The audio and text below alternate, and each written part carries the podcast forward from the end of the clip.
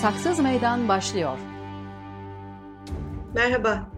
Eşit Haklar İçin İzleme Derneği ve Kısa Dalga İşbirliği ile Yasaksız Meydan başlıyor. Ben Zeynep Duygu Ağbayır, Yasaksız Meydan'ın bu hafta konuğu Disk Hukuk Dairesi Müdürü Avukat Necdet Okcan. Hoş geldiniz. Hoş bulduk. Merhaba.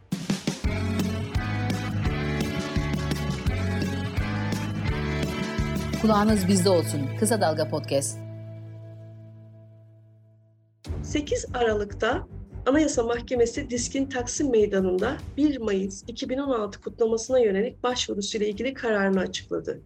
AYM toplantı ve gösteri yürüyüşü düzenleme hakkına getirilen sınırlamanın anılan hakkı anlamsız kılacak nitelikte olmadığı, zorunlu bir toplumsal ihtiyacı karşıladığı ve orantılı olduğu kanaatine vararak toplantı ve gösteri yürüyüşü düzenleme hakkının ihlal edilmediğine karar verdi. İşte tam da bu kararı e, Necdet Bey ile konuşacağız. Barışçıl toplantı ve gösteri hakkının kullanımında mekanın önemi nedir?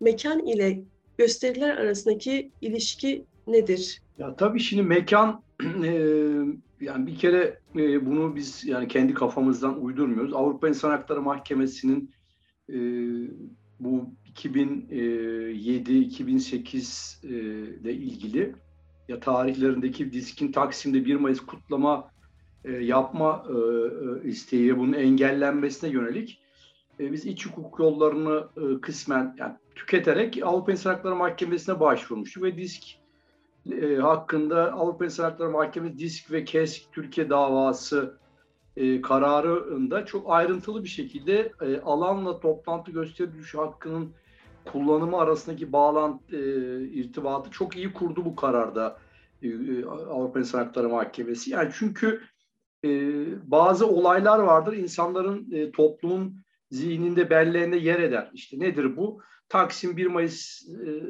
alanı niye önemlidir işçiler için, sendikalar için? 1977 yılında orada ciddi Türkiye'nin en büyük o tarihe kadar yaşanmış e, kitlesel bir katliam oldu. Yani işte 37 tane e, işçi hayal yaşamını kaybetti ve onun için bir anlamı var. Bunun dışında da e, toplantı gösteri yürüyüşleri e, bulundukları kentin en büyük meydanlarında, en görkemli meydanlarında e, yapılır. E, işte bütün, bütün dünyada bu böyledir. E, tabii bizim burada Türkiye'de sıkıntı nereden kaynaklanıyor? İşte anayasanın 34. maddesinde e, uzun dönemler e, bir e, idareye e, toplantı gösteri yürüyüşü güzergahını belirleme yetkisi tanıyan bir düzenleme vardı. Buna paralel olarak da 2009-11 sayılı kanun valiliklere e, kolluk e, e, yani en büyük mülki amirliklere bu konuda geniş yetki tanıyordu. Onlar da her yıl hala yapıyorlar bu düzenlemeyi. Anayasadan bu hüküm kaldırıldı daha sonra. Bu Avrupa İnsan Hakları, Avrupa Birliği'ne uyum sürecinde. Buna rağmen 12 Eylül uygulaması, 12 Eylül sonrası hukuki uygulama e, valilik diyor ki şu alanda yapabilirsin, başka alanda yapamazsın. En büyük Türkiye'deki toplantı gösterişi hakkındaki en büyük engel valiliğin belirlediği alanlar dışında toplantı gösterişi yapma hakkını e, isteyen insanlara e, polisin saldırması, davalar açılması, insanların gözaltına alınması şeklinde gerçekleşti. 1 Mayıs e, kutlamaları da, e, anmaları da bu şekilde e, e, şiddetle karşılandı öncelikle. İşte 2007, 2008, 2009 daha sonra 2000 e, ara bir dönem var işte 2010, 11, 12 yılında 3 e, yıl Taksim'de 1 Mayıs kutlamaları yapılmasına rağmen 2013 yılında birdenbire idare tekrar ve hiçbir problem çıkmamasına rağmen yasakladı. E, tekrar 2000 biz 2013, 14, 15 yıllarında e, yine e, polis şiddetiyle karşılaştık. Büyük gözaltılar. E, işte dediğim gibi e, Avrupa İnsan Hakları Mahkemesi alanla e, alanda o hangi alanda yapmak istiyorsanız o alanla toplantı gösterişinin amacı arasında bir bağlantı olduğunu e, kabul ediyor. Siz bir protesto yapacaksınız. O protestoyu işte belirli bir e, şirketin e, önünde yapabilirsiniz. Bir e, idari makamın e, kapısının önünde yapabilirsiniz. İşte bir meclisin önünde yapabilirsiniz. Başbakanlığın önünde yapabilirsiniz. İşte biz görüyoruz dünyanın her tarafında işte insanlar Beyaz Saray'ın önünde Amerika'da, Amerika Birleşik Devletleri'nde protesto eylemi yapıyorlar. İşte İngiltere'de başbakanın konutunun önünde yapıyorlar. Parlamento önünde. Bu, bu gelenekselleşmiş bir şeydir. Çünkü sesinizi orada daha iyi yansıtırsınız. Ama dediğim gibi Türkiye'de bu ne Avrupa İnsan Hakları Mahkemesi kararı, daha sonra Anayasa Mahkemesi kararları çok öncesinde ceza e, alan kişilerin yargılanmaları ile ilgili e, Yargıtay kararları ile mahkeme kararlarıyla aslında bu e, mekan sınırlamasının anlamsız olduğu ortaya çıktı. Ama buna rağmen buna rağmen e, Anayasa Mahkemesi e, kararlarının e, bu diskin başvurusu üzerine verdiği son kararın e, politik bir karar olduğunu düşünüyorum. Çünkü şöyle Anayasa Mahkemesi'nin daha önce verdiği kararlar var. Yani e, toplantı gösterişinin sınırlanmamasına ilişkin kararlar var. Buradaki bu sınırlamanın orantısız e, olmadığını e, yapıyor, yapıyor ve çok güçlü e, muhalefet şerleri var. Çok kıl payı e, bir e, e, kabul edilemezlik kararı vermiş ve biz şimdi bununla ilgili Avrupa İnsan Hakları Mahkemesi'ne e, tekrar bir başvuru hazırlığı içerisindeyiz. Yani bu bir e, ihlaldir. Ben aslında umutluydum. Anayasa Mahkemesi bir ihlal kararı verecekti ama orada tabii e, devletin yine bir Taksim hassasiyeti var. Yıllardan beri gelen neden e, neden 1 Mayıs kutlamalarında Taksim Meydanı önemli? Belki bunu biraz vurgulamak iyi olur Necdet Bey. Ya şöyle şöyle bakıyor e, görüyorum. Ben mesela ben yaklaşık olarak e, 1993 yılından diskin tekrar faaliyete geçtiği e, dönemden itibaren disk, diskin hukuk dairesinde görev yapıyorum. Yaklaşık 30 yıl işte e, bir serüven ve ben bu 30 yıllık süre içerisinde bütün e, diskin düzenlediği 1 Mayıs e, to, gösteri, toplantılarının 1 Mayıs açık hava alan toplantıların organizasyonlarına görev aldım. İşte bunların idare olarak başvuruları yaptık. Daha sonra alanlarda. Şimdi burada e, gördüğümüz şu e, en bu 30 yıl içerisinde en kitlesel e, mitinglerin Taksim'de yapıldığını gördüm. Taksim'in bir önemi var. Herkes Taksim'e e, Taksim'e koştura koştura geliyor. Yani herkesin bir belleğinde bir Taksim e, algısı var. 1 Mayıs deyince Taksim'le özdeşleşmiş. 1 Mayıs'ta Taksim e, 1 Mayıs alanı arasında bir e, özdeşleşmişlik kurulmuş. Şöyle bak, bakıyoruz olaya. E, mesela 2007'de bin, 1054 tane ve bin, yani bine aşkın gözaltı var ve o gün Türkiye'de İstanbul'da e, bir e, Gebze'den Silivri'ye kadar sıkı yönetim ilan edilmiş. E, vapurlar çalışmıyor, metrolar çalışmıyor, otobüsler çalışmıyor. E, işte servis araçları durduruluyor filan. Her yerde çatışma var, engelleme var. Buna rağmen biz şunu gördük. İşte e, engelleyemediler. E, en son yöneticilerin e, sınırlı sayıda insanla e, anıta e, veya işte kazancı yokuşuna karanfil bırakmasına bir izin çıktı. E, biz baktık ki orada 5000 kişiden fazla insan toplanmış ve ort, e, yaş ortalaması e, yani 40'ın üstünde 1 Mayıs 1977'yi hatırlayan bir sürü insan takım elbiselerini giymişler, ellerine çiçeklerle e, Taksim'e koşmuşlar, gelmişler. Biz daha sonra da bunu gördük. Mesela şöyle şöyle anılar var. E, alanda e, ilk 2010 yani Taksim'in e, açıldığı e, işte 2012 ayı sonrasında ilk e, mitingin yapıldığı tarihte e, Dizkesk e, Türk İş ve Hak İş'te e, düzenleme komitesi içindeydi. Herkes katılacak. Herkese alanda bir yer ayrıldı kortejler için işte. Disk şuradan gelsin, Kesk buradan gelsin, Türk İş şuradan gelsin diye. Biz alana geldiğimizde, yürüyüş başladığında alana geldiğimizde alan dolmuştu. Vatandaşlar yani e, organize bir şekilde gelen kortejlerin dışında halk gelmiş ve alanı doldurmuş. Yani kortejlere sokacak yer bulamadık. Şimdi demek ki burada bir insanların hafızasında Taksim'in bir önemi var. Dolayısıyla bu kararın e, bu kararın e, tabii o kitlesellik bence niye yasaklandı 2012'den sonra? Bu kitlesellik e, ürküttü e, iktidarı. Yani gerçekten e, alanın 2-3 defa boşaldı. İnsanların alana giremediklerini gördük. Bizim e, yani 80 sonrasında en kitlesel 1 Mayıs'lardı ki hatta e, arkadaşların bazı çalışmaları var. Dünya çapında işte Küba biliyorsun her zaman çok kitlesi oluyor. 1-2 milyon insan toplanıyor. Küba, Küba'dan sonra e, o yıl e, 2010, 11, 12 yıllarında yapılan dünya çapındaki en kitlesel 1 Mayıs gösterileri Taksim'de gerçekleşti. Dolayısıyla e, iktidarlar bundan ürküyorlar. Hiçbir gerekçe yok, hiçbir olay çıkmamışken, hiçbir başka olumsuz bir tarihsel olarak bir şey yokken iktidar 2013 yılında e, yasakladı. Dikkat edin. E, gezinin hemen öncesidir. Bir ay öncesidir Gezi'nin.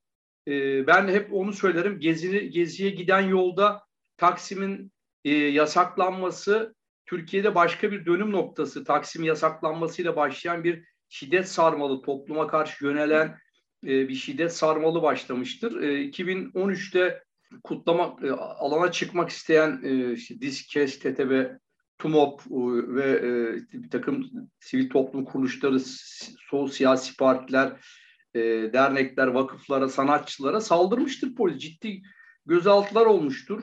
Disk binası e, abluka altına alınmıştır. E, yani gazlarla herkes e, yaralılar vardır 2013'te. Arkasından e, hemen e, yaklaşık olarak e, bir ay sonra işte 31 Mayıs, 1 Haziran e, Gezi başlamıştır. Gezi sarmalı başlamıştır. Gezi'de saldırmıştır. E, kente e, yani aslında Taksim Meydanı'na, e, Taksim'e, Gezi Parkı'na sahip çıkan kent kültürüne sahip çıkan insanlara iktidar saldırmıştır. Burada dediğim gibi bir e, bizim yani aslında bizce malum sebepler ama devletin böyle bir hafızasında bir Taksim korkusu var. Çünkü ilk 1 Mayıs'ın e, e, geniş olarak kitlesi olarak alanlarda kutlandı 1976 yılındaki gene o kitlesellik o dönemin iktidarını kurt, ürkütmüştür, korkutmuştur ve 1977 yılında da e, malum e, katliam gelmiş. E, Türkiye'yi 12 Eylül'e e, götüren katliamlar e, zincirinin ilk halkasıdır e, 1 Mayıs e, ve halka karşı, e, işçi sınıfına karşı, emekçilere karşı işlenmiş büyük bir şiddettir. E, ve or, orayla o sarmal orayla başlamıştır ve dediğim gibi ve aynı zamanda bu devletin e, ta iliklerine kemiklerine işlemiş bir reflekstir. Orayı yasakçı tutumu orada ortaya çıkıyor. Ama ben bunun e, artık e, bugüne kadar çıkmış e, yani o mızrak çuvala sığmıyor. E, yani o kadar onlarca mahkeme kararı, onlarca Anayasa Mahkemesi'nin çok mesela bizi umutlandıran ciddi kararları vardı.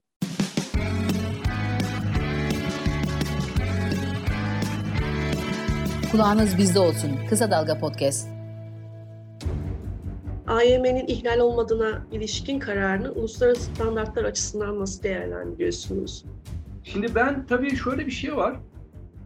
Şöyle değerlendiriyorum. Şimdi biliyorsunuz bu e, Avrupa İnsan Hakları Mahkemesi'ne e, ne en fazla e, da, ihlal başvurusu yapılan ülkelerden bir tanesi de Türkiye. İkinci sanırım. Birincisi Rusya, ikincisi e, diye hatırlıyorum Türkiye e, mahkeme e, o kadar büyük bir iş yüküyle karşı karşıya gelmiş ki biliyorsun daha sonra bu e, Anayasa Mahkemesi'nde bireysel başvuru hakkının Türkiye'de kabul edilmesinden sonra e, zaman zaman Avrupa İnsan Hakları Mahkemesi ile Anayasa Mahkemesi arasında bir takım toplantılar, görüşmeler oldu. O görüşmelerin etkisiyle tek tek münferit bir takım olaylarda Avrupa İnsan Hakları Mahkemesi standartlarına yakın bir takım kararların çıktığını görüyoruz. Bunun da e, ama e, şeyinin Türkiye'nin e, yani Avrupa İnsan Hakları Mahkemesi'ne giden başvuru sayısını azaltmayla ilgili olduğunu düşünüyorum.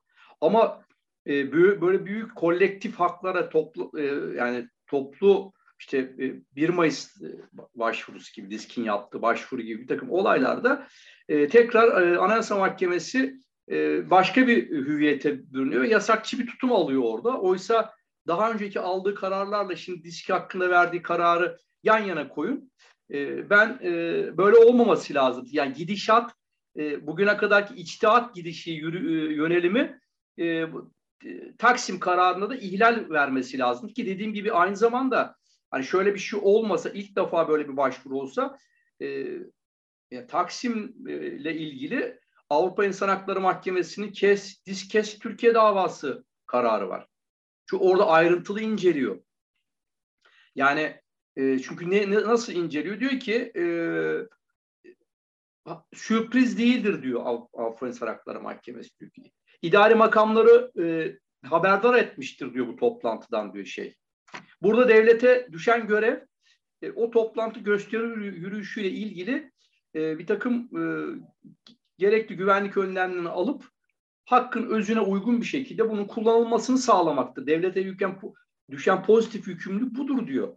E, yani siz burada yasaklamanızı şimdi orada hep bize e, gelen şu var. Bir takım istihbarat mesela o e, 2007 kararında da 2008 kararında da var bu. Şimdi devlet diyor ki bir takım e, istihbaratlar alınmıştır. Orada büyük olayların çıkabileceği, provokatif bir takım gelişmelerin olabileceği. O zaman diyor ki bunları bir paylaşmanız gerekir diyor başvurucuyla diyor.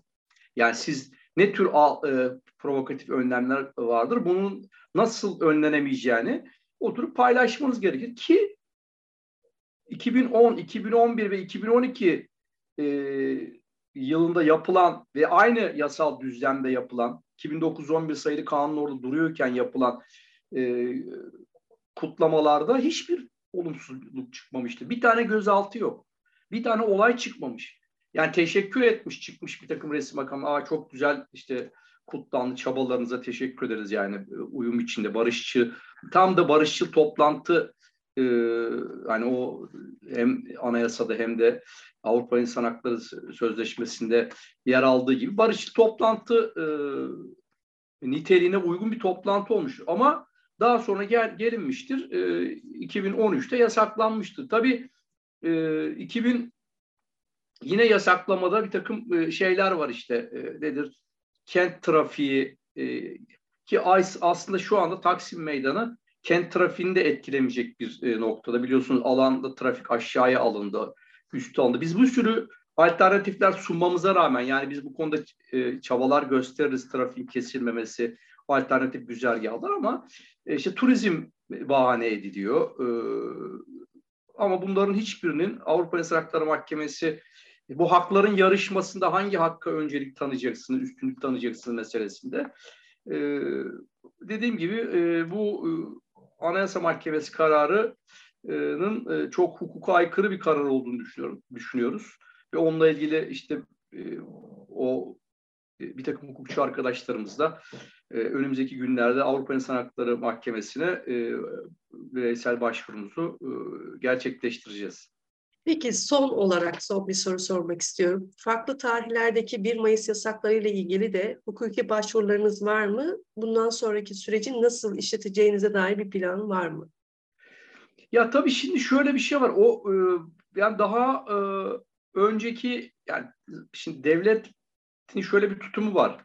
Aman Taksim'de kutlamayın da nerede kutlarsanız kutlayın biz size kolaylık sağlayalım. Otobüsler tahsis edelim. Belediyeyle konuşalım size bedava otobüs otobüsler götürsün sizi işte Yeni Kapı'da kutlayın, Maltepe'de kutlayın gibi. Yani siz aman yeter ki Taksim'de kutlamayın başka bir alan isteyin. Çünkü mesela 2004 yılında şöyle bir şey olmuştu. Yani 2007'de Taksim zorlaması zorlaması 2004 yıl 2003 yılında biliyorsunuz sanırım NATO miting NATO toplantısı vardı Türkiye'de. Biz ilk, e, ilk Kadıköy'de yapılan mitingde Taksim mi ilan etmiştik oradan ve yıl boyunca da 2004 yılı boyunca da Taksim tartışması yapmıştı e, disk e, yönetimi e, ve disk bileşenleri işte KES, e, TTB, TUMOP. E, daha sonra dönemin e, şeyine dedik ki biz o zaman dedik Saraçhane'de toplanacağız. Saraçhane'den işte yürüyeceğiz Taksim'e falan dedik. Aman dediler Taksim'e yürümeyin yeni kapıya yürüyün dediler. Taksim'i kapattılar yeni kapıya da. Şimdi Saraçhane de belirlenen alanlardan değil. Yani 2009-11 sayılı kanunun hiçbir yerine sığmıyor.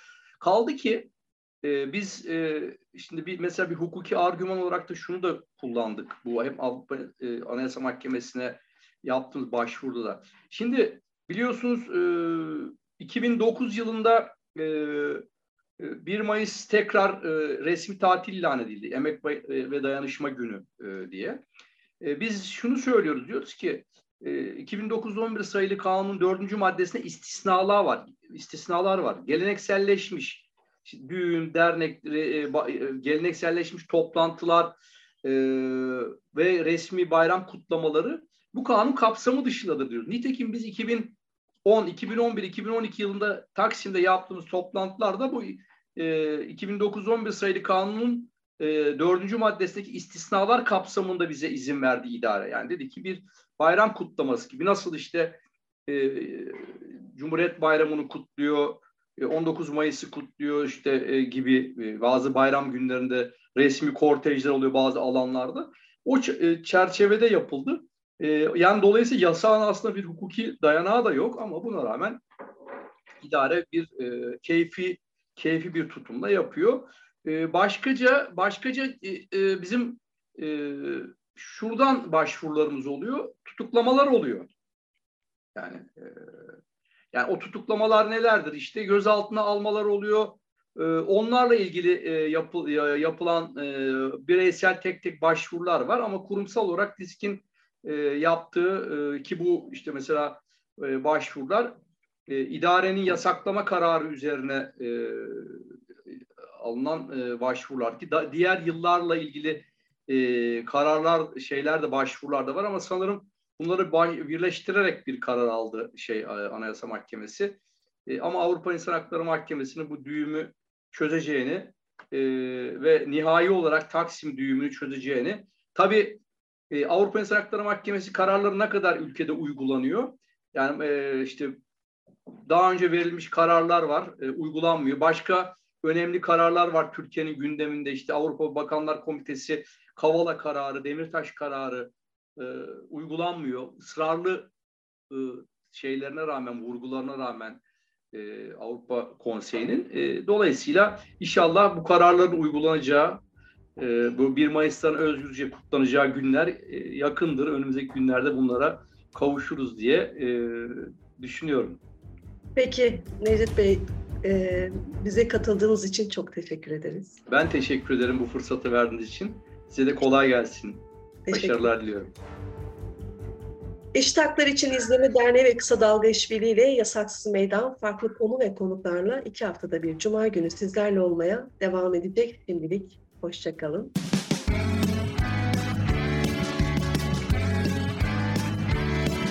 Kulağınız bizde olsun. Kısa Dalga Podcast.